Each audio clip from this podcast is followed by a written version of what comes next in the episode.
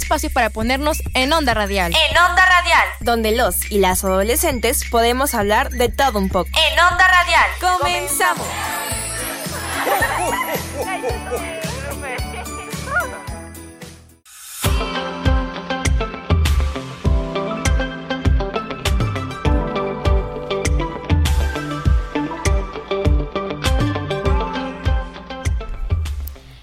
hola queridos Radio Escuchas, sean muy bienvenidos a otro programa de En Onda Radial. El día de hoy vamos a estar tocando un tema que yo considero que es muy importante, pero obviamente no me encuentro sola el día de hoy. Aquí a mi lado está Jimena. ¿Cómo estás? Hola Fátima, estoy muy bien y estoy muy emocionada porque creo que este tema es muy interesante y es muy importante que lo hablemos porque pues creo que todos hemos tenido esto o no. Entonces, pues también es importante.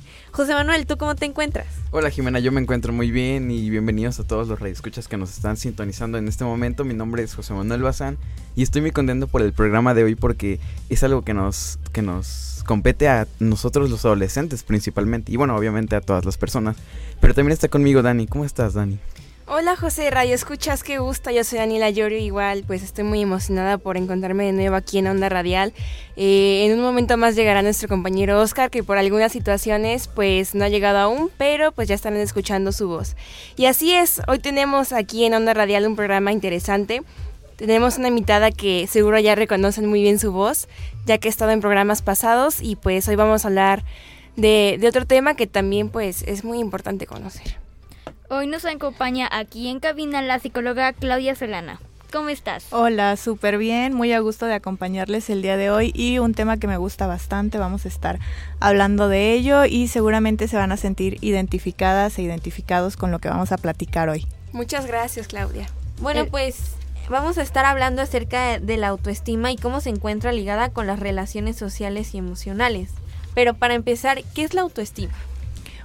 Conocemos como autoestima al valor que nos damos a nosotros mismos y tiene diferentes componentes. Para que tú te puedas dar un valor como persona, debes de tener una conciencia de tus emociones, autoconocimiento de ti mismo, de tus gustos, intereses, lo que no te gusta, de tus aficiones también. Y también se compone de el autoconcepto. El autoconcepto es esa concepción, cómo te percibes a ti mismo. Y al mismo tiempo está ligada al concepto del que los demás tienen de ti. Claro, conocerte, ¿no? Básicamente. Sí. Precisamente. Y bueno, pues para comenzar con este programa ya con nuestras preguntas, vamos a hacer una dinámica que, que hemos hecho en otros programas. Eh, los compañeros de aquí en Onda Radial y yo hicimos algunas preguntas que, que, pues surgen desde nuestro, nuestro interior y pues para ser privada y para tener un poco más como de seguridad, las, sí. las pusimos en un botecito en un papelito y pues vamos a empezar a leerlas al azar. ¿Empezamos, Fati? Bueno, a ver. Dejen saco del botecito la pregunta y nos dice, en el ambiente escolar, ¿qué acciones pueden tanto bajar como subir nuestra autoestima? Bueno, en el contexto escolar estamos rodeada no solo de compañeros, sino de tam también de maestros, asesores y otras personas que están en el entorno educativo. Entonces, como yo les decía, no solamente la autoestima tiene que ver con el valor que tú te das como persona, sino cómo los demás te perciben o te tratan. Entonces, hay situaciones, por ejemplo, el bullying, el acoso escolar, en la que tengas compañeros que te excluyan, te hagan bromas pesadas o hirientes, que de pronto tengan actitudes negativas hacia ti, por ejemplo, sacarte del equipo de trabajo, que estén criticando tus méritos o las cosas que haces dentro de la escuela, tu desempeño escolar, que se burlen de ti delante de los demás, o incluso puede pasar también que haya maestros que hagan eh, a lo mejor algún comentario que te resulte eh, desagradable respecto de tu desempeño, de tu apariencia física, entonces pues obviamente como los demás te traten puede impactar en tu autoestima. Sí, claro. Y más que en la escuela es un, un entorno donde vamos a diario, ¿no? Y, uh -huh. y, ahora que estamos, que somos adolescentes, pues todo, todo nos, nos llega más a pechito, ¿no? Sí, nos tomamos claro. más personal. Pero Estamos y más también decía como cómo puedes subir tu autoestima. Uh -huh.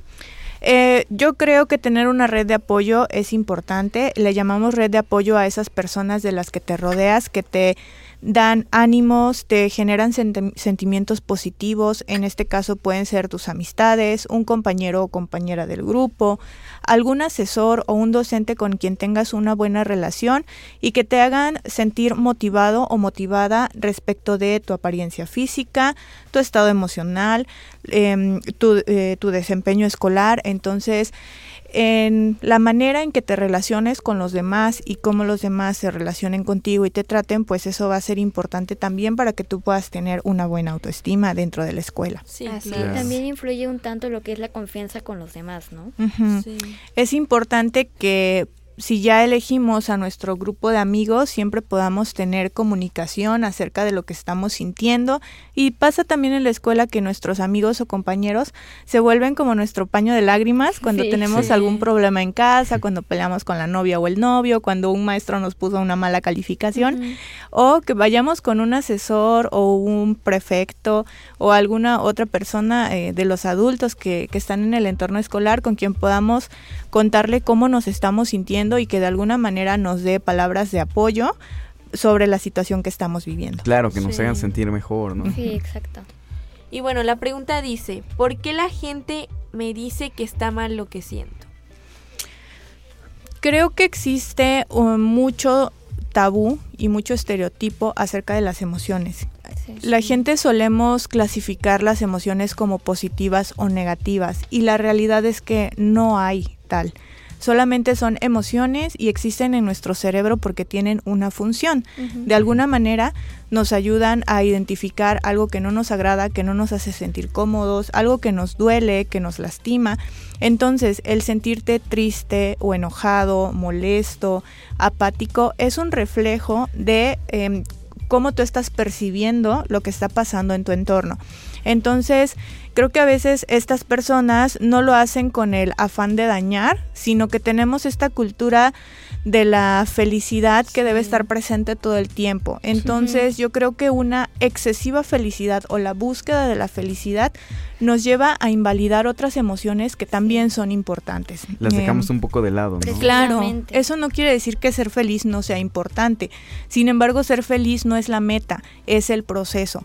Y hay partes en ese proceso de nuestra vida en las que no vamos a estar de ánimos felices o alegres todo el tiempo y es importante reconocer cuando hay emociones que a veces no son tan agradables, pero que están ahí presentes, escucharlas. Yo creo que escribir mucho acerca de lo que estamos pensando también nos puede puede ayudar para, para limpiar o vaciar un poco esos pensamientos que a veces nos saturan y que no nos permiten relacionarnos de manera adecuada con los demás o con nosotros mismos. No, y también creo que es muy importante conocerlas para que pues tú sepas en, en, una situación cuando estar feliz, cuando estar triste, porque pues tú conoces, te conoces, mejor, ¿no?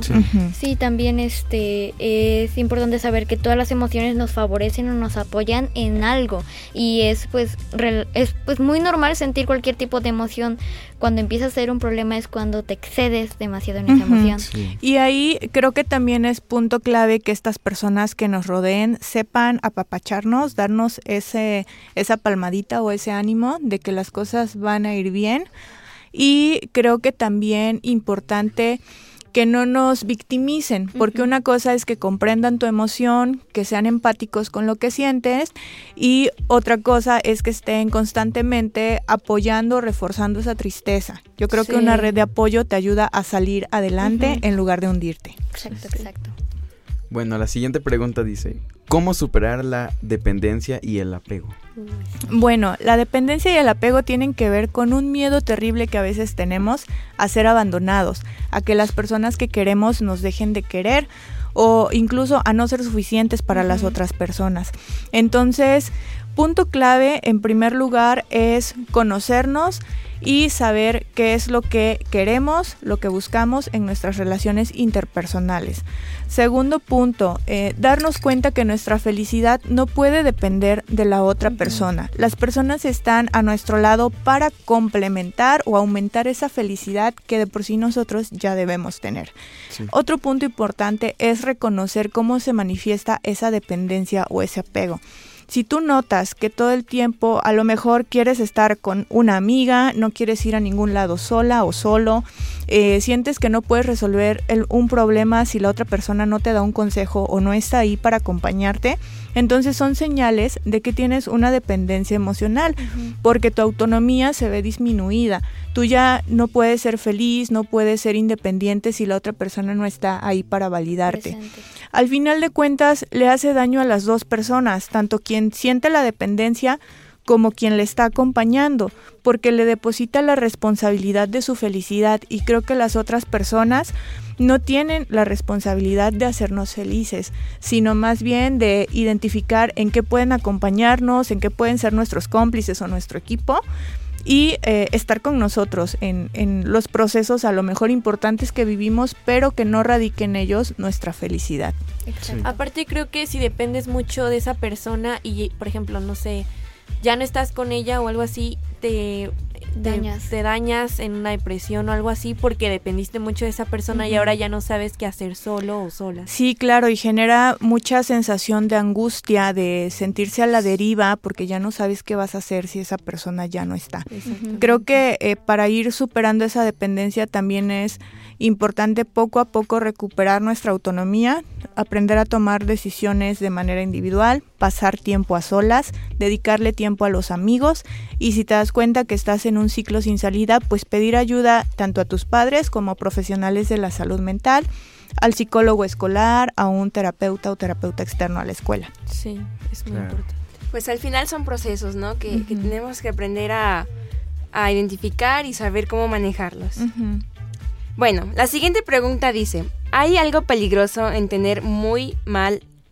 Está mal escrita, perdón. ¿Hay algo peligroso en tener muy mala autoestima?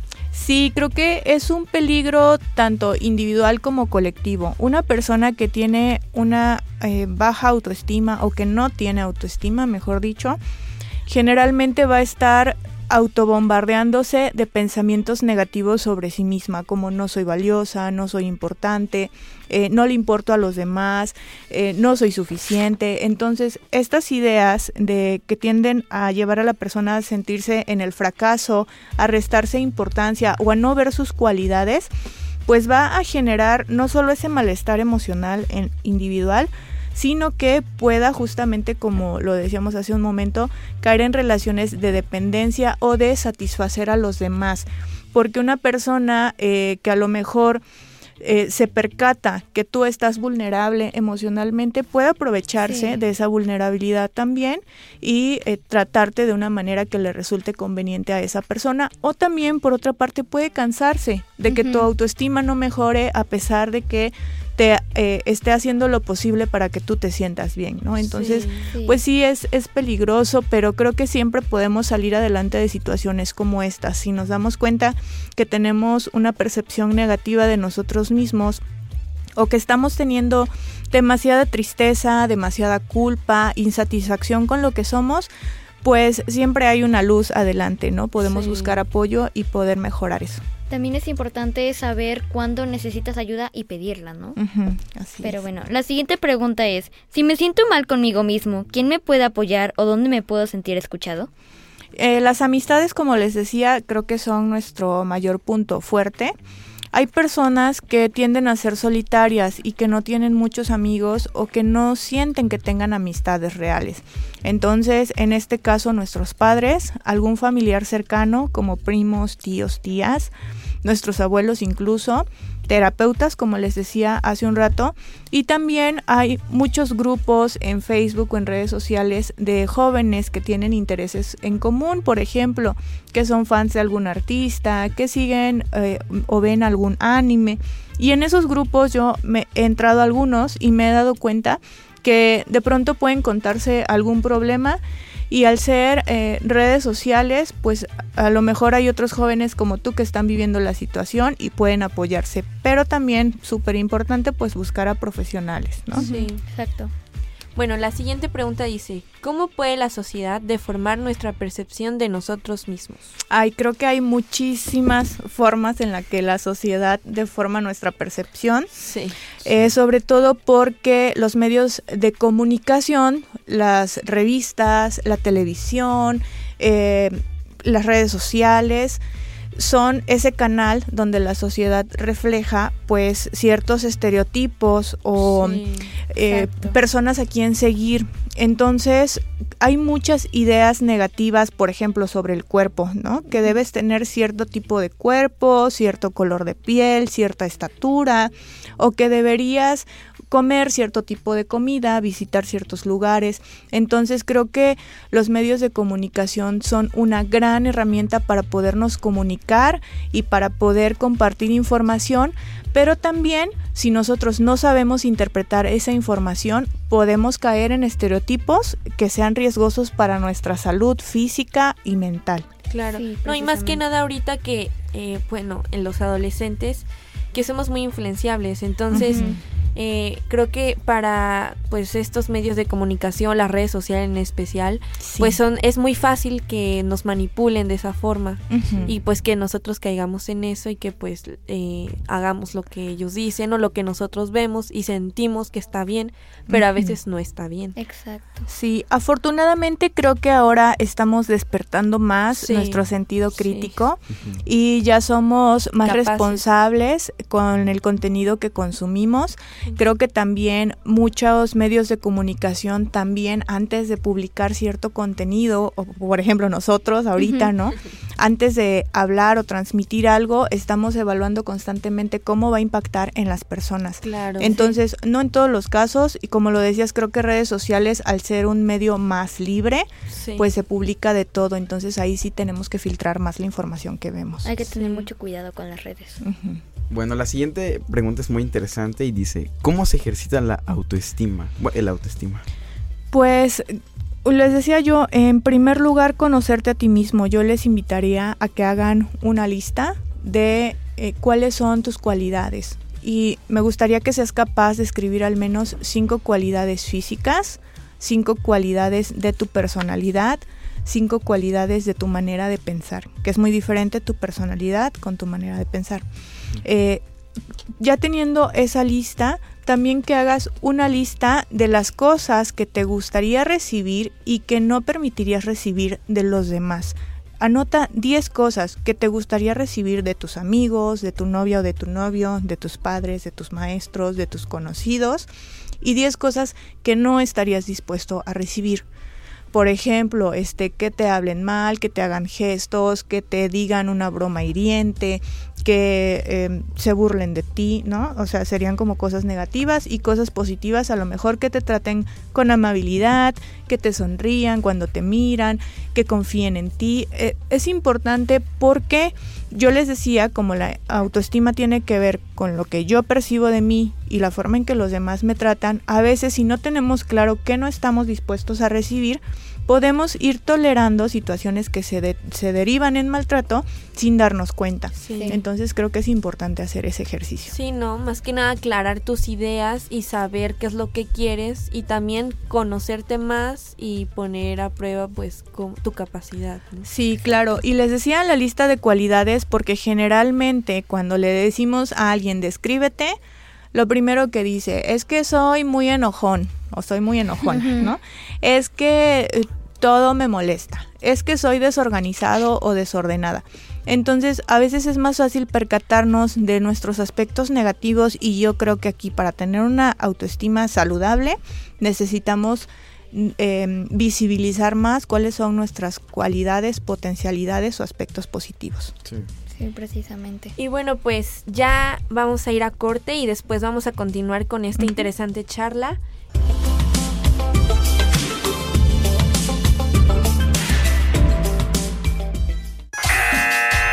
Síguenos en Facebook. Twitter, Instagram y TikTok como arroba Radio Más RTV.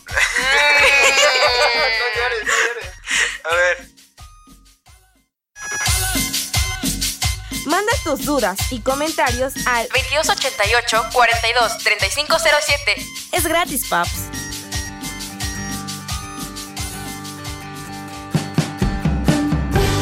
Regresamos de corte, este, mi nombre es Oscar Silva, eh, no estaba anteriormente con mis compañeros, llegaste? acabo de llegar y, y bueno, este, me presento, bueno ya, bueno, ya dije, soy Oscar Silva y estamos, estábamos hablando justamente de, de la, la Sí, un- autoestima. Así es, y también para recordarles a los radioescuchas que nos acompaña la psicóloga Claudia Solana.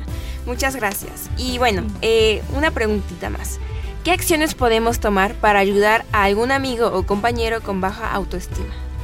Ay, súper importante que seamos ese amigo o amiga que le escucha sin juzgar. Es súper importante. Si la persona de por sí ya se siente mal consigo misma, a veces como restarle importancia a lo que siente como, ay, no es para tanto, ay, es que exageras en lo que sientes, eso puede ser más negativo. Primer lugar, escuchar sin juzgar. Segundo, validar lo que siente. Eh, hacerle saber que estamos ahí para acompañarle y escucharle.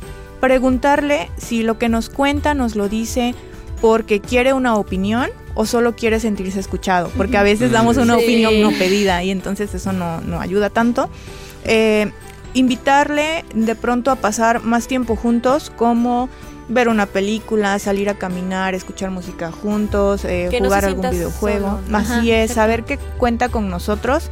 Eh, ayudarle también a conocer nuevas personas, que se acerque a nuestro círculo de amigos externo también, a nuestra familia, invitarle a que platique también con sus padres acerca de lo que siente. Y bueno, creo que eso es lo que un amigo o amiga puede hacer. Si vemos que esta situación le lleva a atentar contra su vida, contra su dignidad, contra su eh, estado físico, pues ahí sí creo que de un buen amigo o buena amiga sería comunicarnos directamente con sus padres y hacerles saber lo que está pasando. A veces Sí. por esta complicidad que tenemos con nuestros amigos, creemos que no deberíamos hablar con sus papás sobre lo que les sucede, pero si vemos que ya está en riesgo, entonces sí es importante acercarnos y buscar apoyo. Exacto, porque los amigos lo que buscan es que tú te encuentres bien, no hacerte algún tipo de daño. Y hablando ya de este tema, em, ¿la autoestima baja puede provocar problemas fisiológicos? Sí, em, cuando tenemos emociones reprimidas que no las verbalizamos o no las expresamos, cuando estamos constantemente teniendo estos ciclos de pensamientos negativos sobre nosotros mismos, donde nos desvaloramos, nos decimos afirmaciones que son negativas, como les decía hace rato, eh, lo que va a pasar si no buscamos apoyo y alguien con quien hablarlo, puede tener manifestaciones físicas como de pronto enfermarnos con mucha facilidad, nuestro sistema inmunológico eh, se, se deprime, disminuye, entonces va a ser más fácil enfermarnos, tener dolor de estómago, dolor de cabeza, náuseas, erupciones en la piel, contagiarnos más fácil de cualquier enfermedad, entonces por eso es importante eh, hablar de estos temas y no guardarlo, no no sentir que es una etapa y ya se me va a pasar y mañana voy a estar mejor si sé que es algo que ya va a empezar a afectar mi salud física. Mismo a veces se toma como que es un tema tabú del cual no se tiene que hablar porque no es correcto, pero en realidad es muy importante hablarlo, porque pues nos sucede creo que a todos o a la mayoría de personas. Sí, así Y, es. y supongo que también tiene que ver con las hormonas, ¿no? Este, bueno, eh, ubico que hay la hormona de la felicidad, la serotonina, endorfina, algo así. Eso supongo que se deja de producir, ¿no? En, este- en- en esas etapas. se disminuye la producción y entonces, eh, como les decía, nuestro sistema inmunológico se deprime al igual que todo nuestro organismo, entonces podemos caer en un ciclo depresivo. Y entonces ahí pues ya vamos a requerir no solamente la terapia psicológica, sino que si se vuelve más crónico, incluso el uso de fármacos para poder aliviar esta depresión. Entonces yo creo que no hay que esperar a que la situación se vuelva más grave, sí podemos atenderla desde el inicio. Actuar de inmediato ante la situación, ¿no? Perfecto. Bueno, voy a tomar mi pregunta a ver qué, qué nos encontramos aquí. Dice, ok. ¿Está mal expresar nuestros sentimientos si buscamos ayuda? No, para nada. Yo creo que, como les decía hace rato, es lo más importante poder primero reconocer lo que siento. Les decía yo hace rato hacer una lista de lo que estoy sintiendo y de los pensamientos que están surgiendo para tener mayor claridad, porque a veces tenemos un cúmulo de ideas y pensamientos que tienen que ver con nosotros, con la familia, con los amigos, con el novio o novia. Entonces, aclarar esos pensamientos y poderlos platicar con alguien es fundamental. No, y además yo también creo que cada persona lo percibe diferente, ¿no? Siente las cosas diferentes. Entonces, luego, bueno, a mí me ha tocado ver cómo a veces hay gente que desvalida a otros por decir, ah, eso no importa, o eso es muy pequeño, ¿no? Y para esa persona puede ser que signifique más de lo que parece, ¿no? Sí, Sí. así es. Ah, sí, vamos a pasar el bowl. A ver, la siguiente dice. ¿Por qué no soy suficiente para los demás? Uh, Mm, es una pregunta que todos hemos sentido que no somos suficiente para alguien. Pero ¿saben por qué? Porque las personas tenemos expectativas. Todos podemos tener expectativas de algo, de alguien, de una relación, hasta de nuestros estudios, de la escuela a la que me inscribí, ¿no? Es, es común que nos hagamos expectativas. ¿Y qué tanto esas expectativas son realistas, no? Entonces, si yo me relaciono con una persona que tiene unas expectativas que no son realistas, que no son alcanzables, jamás voy a sentir que yo pueda cumplir esas expectativas, pero entonces desde ese punto de quién es el, el problema entre comillas o el tema. De mí por no cumplir esas expectativas de la otra persona, de la otra persona por tener unas expectativas que pueden ser inalcanzables.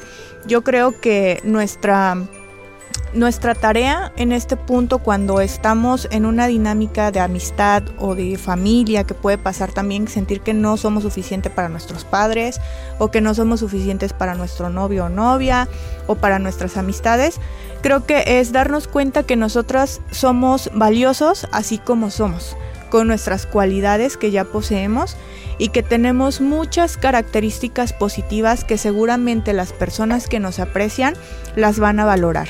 Entonces, nunca debes sentir que no eres suficiente para alguien porque no es tu tarea complacer a los demás. Tu tarea es ser feliz por ti mismo, por ti misma. Entonces, cuando nos comparamos con otros, cuando queremos satisfacer a los demás, cuando queremos que los demás nos acepten y tenemos que cambiar partes de nosotros o, o desintegrar lo que somos para poder encajar y agradarle a otros, entonces eso nos lastima a nosotros mismos. Por tanto, como les decía, em, tu tarea es encontrar tu felicidad, tu propia satisfacción, darte cuenta que si en esa relación o esa dinámica que tú estás llevando, la otra persona no valora lo que tú haces por él o por ella, no es tu eh, problema, no es tu tema, sino más bien de la otra persona que aprenda a recibir lo que tú eres y que tú también sepas eh, valorar lo que das. Otro punto que, también pasa en las relaciones, mm, cuando tenemos una expectativa y la otra persona no las cumple, también es válido decir, ¿sabes qué? Es que yo espero esto de ti, pero no me lo estás dando. Entonces ya no quiero continuar en esta dinámica.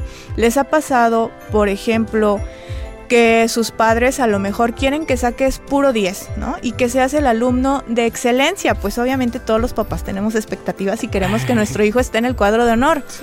Pero nuestros hijos ya están haciendo su mayor esfuerzo y a lo mejor ese mayor esfuerzo le alcanza para un 8, ¿no? Entonces, solamente porque no cumple mi expectativa, mi hijo ya no es suficiente. No, ¿verdad? Está dando su mayor esfuerzo. Entonces, a lo mejor yo como mamá o papá no lo aprecio, pero sus amigos, sus maestros, la gente que lo ve esforzarse, sí lo valora. Aquí el punto importante es que a veces buscamos darle satisfacción a esas personas que son muy importantes para nosotros. Entonces, el hecho de que tu pareja, tus padres, tu mejor amigo o amiga te hagan sentir que no es que no eres suficiente, pues puede ser muy doloroso, ¿no? Sin embargo, el que tú reconozcas lo que estás haciendo, lo que aportas, el esfuerzo que haces es lo más importante para saber que tú vales como persona, independientemente de que para otras personas a lo mejor no es lo que esperan de ti o no es lo que quieren de ti, ¿no?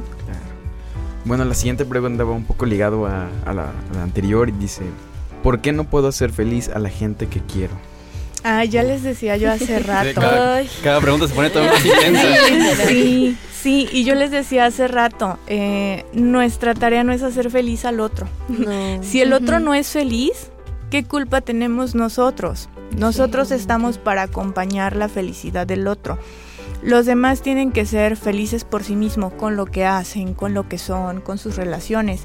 Y yo como amiga, yo como novia, yo como hija, estoy ahí para complementar o aumentar aún más esa felicidad. Pero si la otra persona me responsabiliza de su infelicidad, o yo siento, es que a veces pasa que, por ejemplo, en el noviazgo, ¿no? Que tu pareja a lo mejor, o tu novia, tu novio, está triste todo el tiempo, está decaído, desanimado eh, o prefiere salir con sus amistades y tú te cuestionas, ¿y por qué no puede ser feliz solo porque yo estoy con esa persona? ¿O por qué no puede ser igual de feliz conmigo que como es con sus amistades, no?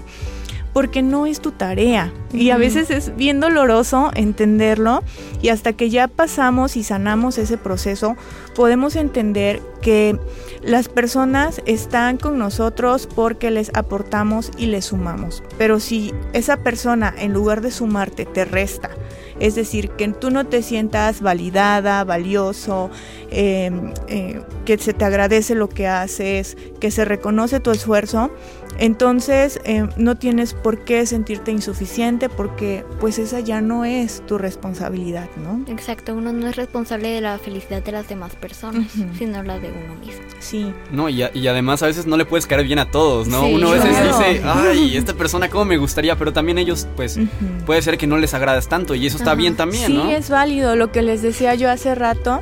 Este, si a la otra persona no se siente satisfecha contigo, no se siente bien a tu lado, sean tus padres, familia o quien sea, pues es válido, ¿no? O sea, todos tenemos expectativas y es válido tener esas expectativas y también pues romper con esa dinámica que a veces es poco saludable, donde una persona desea algo, tú no se lo puedes dar, te esfuerzas por dárselo, aún así la persona no se siente satisfecha, entonces pues mejor romper esa dinámica y todos en paz, ¿no? Sí. Sí, pues nada más estás como agotando tú solito, ¿no? Sí, es muy cansado para ambas personas, sí, ambas personas en la dinámica. Sí. Bueno, una pregunta también interesante. Si acabo de terminar con una relación, ¿cómo recuperarme a mí mismo? Ay, sentir tu dolor. Llora todo lo que tengas que llorar, escucha las canciones tristes que necesites oír.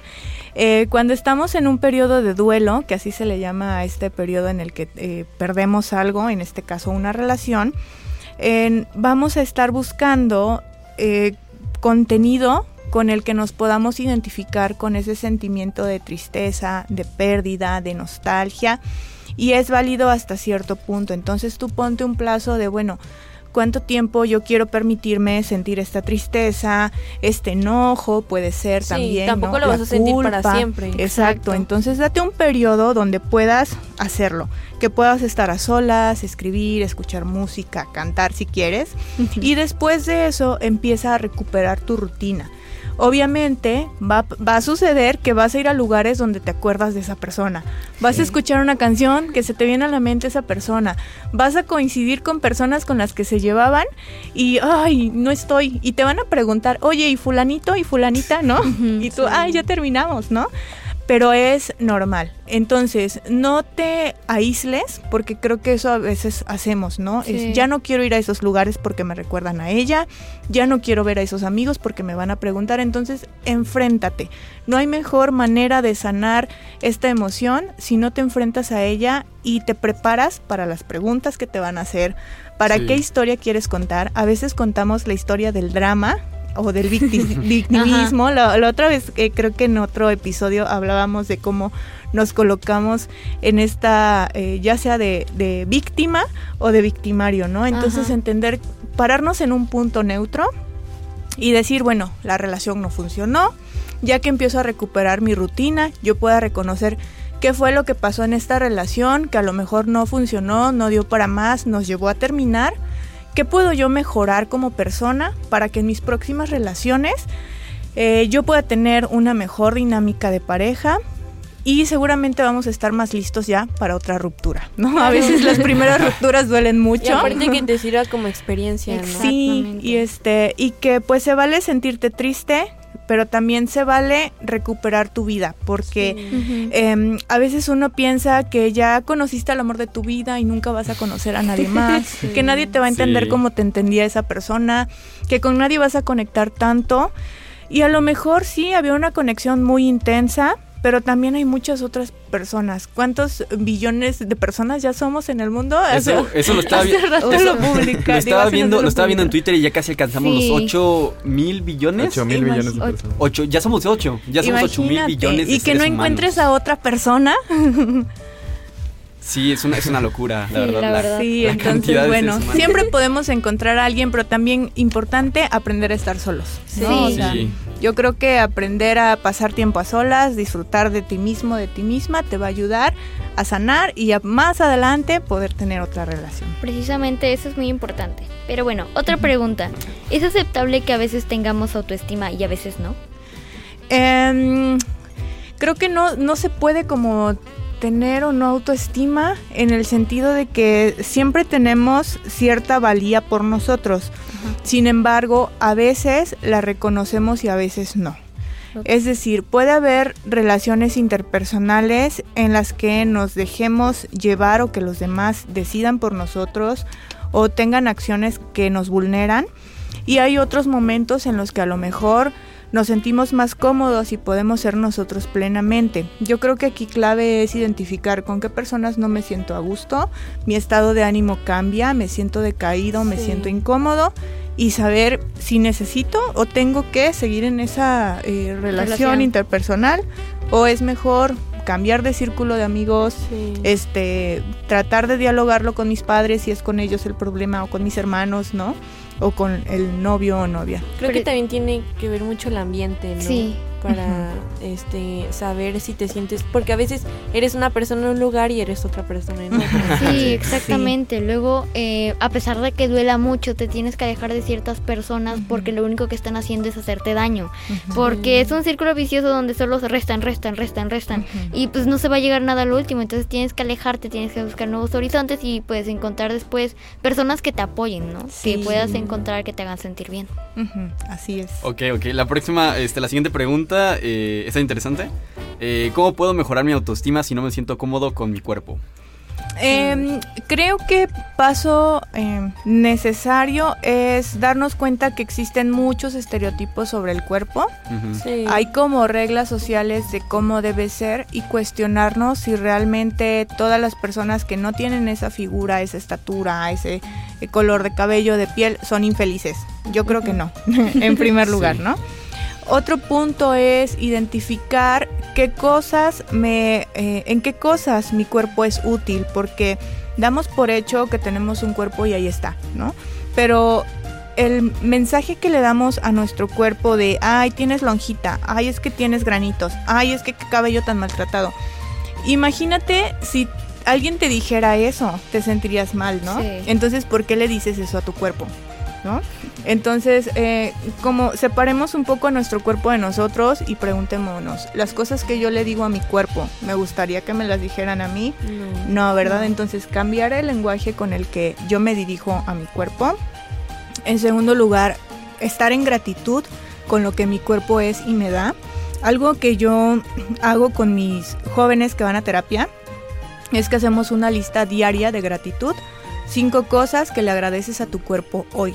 Entonces empezamos a darnos cuenta cómo mi cuerpo, ay, puedo respirar, puedo caminar, pude llegar a la escuela caminando, este, pude probar una comida deliciosa que comí hoy, pero lo damos por hecho todos los días. Entonces, ¿qué, qué pasa si nos volvemos más conscientes de todo lo que nuestro cuerpo es, del potencial que tiene y a dónde nos permite llegar y estamos en gratitud con eso? Sí. Sí, exactamente. Claro, incluso lo- las cosas raras, ¿no? Hay gente que puede Ajá. hacer el, el taquito con la lengua. este, Voltearse la- los párpados. ajá, o hacer visco, ¿no? Sí, Esas cosas que sí. uh, son peculiares y no cualquier persona la Así hace. es. Claramente. No, y hasta, por ejemplo, hacer ejercicio, ¿no? Que es lo que tu cuerpo aguanta y todo lo demás. Pero bueno, la siguiente pregunta dice, si mis amigos me bajan el autoestima, ¿son mis amigos de verdad? No lo creo. Una persona que te quiere y te aprecia no te va a hacer sentir mal contigo misma, Mm, no va a resaltar la mayoría del tiempo tus defectos, tampoco te va a hacer sentir fuera de lugar.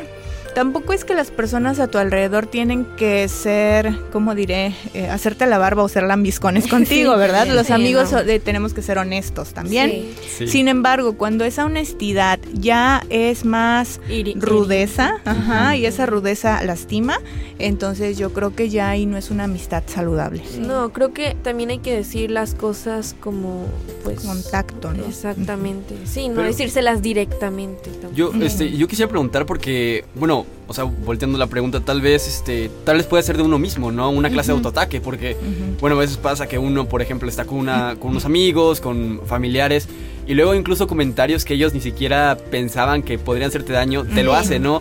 Es como, no sé, este, ah, este, eh, qué curioso color de playera, ¿no? Y o sea, uno pues, se puede hacer la imagen de que no, Ajá. es que está diciendo que está fea. ¿Sabes? Cosas así Sí, de autotaque, eso también puede pasar, sí, ¿no? nuestra percepción de lo que los demás dicen o de lo que los demás hacen o cómo nos tratan también puede influir en nuestra propia autoestima, lo que les decía en un inicio. Entonces, estar constantemente evaluando o analizando si las personas lo eh, en qué sentido lo dijeron las personas hasta se lo puedes preguntar directamente no qué quisiste decir con eso o a qué te refieres porque si asumimos o damos por hecho que la persona hizo el comentario para lastimarnos cuando en realidad no fue así Ajá. y tampoco se lo informamos entonces hacemos como un bucle mental de Claro. ay es un mal Sí. Pero tampoco se lo preguntaste no Sí, Exactamente. exactamente. O también no le dices que, que no te gusta que te haga ese tipo de comentarios. Entonces, como esa, esa persona va a saber cómo te sientes. Sí, es así importante aclarar aquellas actitudes que no nos agradan y aquellas que pues sí nos pueden apoyar. Pero bueno, lamentablemente ya se nos está acabando el programa, así que yo considero que es muy importante este tipo de temas tocarlos porque, como ya había comentado, se consideran muy tabú o que no deben de ser pues hablados cotidianamente, pero pues es importante más para los adolescentes que es un problema bastante recurrente. Así que eh, yo soy Fati y me despido, pues este me gustó mucho el programa. No sé mis compañeros qué tal les pareció. gracias. Muy bien. Bueno, yo antes quería comentarles a todos los radioescuchas que sus comentarios, sus sugerencias, qué opinaron del tema, todo lo pueden mencionar en nuestras redes sociales, en Radio Más. Eh, bueno, no- en las redes sociales nos encuentran como Radio Más, en TikTok, Facebook, Instagram y Twitter. Este, también... Y bueno, Este, y bueno, antes de despedirnos ya bien, bien, bien, eh, Claudia, no sé si, si quieras dar un mensaje o una reflexión para nosotros y para el público que está sintonizando en Onda Radial. Sí, claro, pues un mensaje para todas las personas es que eres importante, lo que tú haces vale y lo que tú haces cuenta, que mm, nadie tiene derecho a lastimarte, a herirte y también debes saber comunicar y aprender a comunicar lo que sientes, lo que no te gusta, lo que te desagrada. El ser claros y honestos con lo que sentimos, tanto nosotros mismos como hacia los demás, pues es clave importante para poder tener buenas relaciones con quienes nos rodean. Si en algún momento tú sientes que la tristeza, el desgano, la apatía pueden más contigo que los pensamientos positivos, es momento de pedir ayuda. Sí, Exacto. es muy importante también reconocer. Igual también como amigos, ¿no? Creo que también podemos apoyar a nuestros este, Sí. compañeros, eh, pues sí, o sea, validándolos y, y dándoles su lugar y escuchándolos, ¿no? Cuando se sientan mal. Sí, así es. Pues muchas gracias. Bueno, pues mi nombre es María Jimena y la verdad es que me gustó mucho es- este programa. Siento que fue muy importante y bueno, pues nos escuchamos la próxima. Mi nombre es José Manuel Bazán y le agradezco mucho por, por el tiempo que se tomó para venir y platicar con nosotros. Gracias. Mi nombre es Oscar Silva, también agradezco a los radioescuchas, a toda la gente que nos acompañó el día de hoy. Igualmente agradezco a los productores Balam Rivera y Eric Landa por hacer esto posible. Y yo soy Daniela Llorio, gracias por sintonizarnos. Recuerden que cada sábado a partir de las 2 de la tarde nos pondremos en Onda. En Onda Radial. No, ¿Qué no. gritan? Esto fue, es que, es que Ese esto fue, fue, ¿no? ¿no? Pero quedó fue. bien. Sí, Iba a quedar de veras, se pasa. En Onda Radial. Aún tenemos mucha onda, pero nos ha acabado el tiempo. Te esperamos la próxima semana para seguir en Onda. En Onda Radial. Si te lo perdiste, escucha nuestro podcast en Spotify.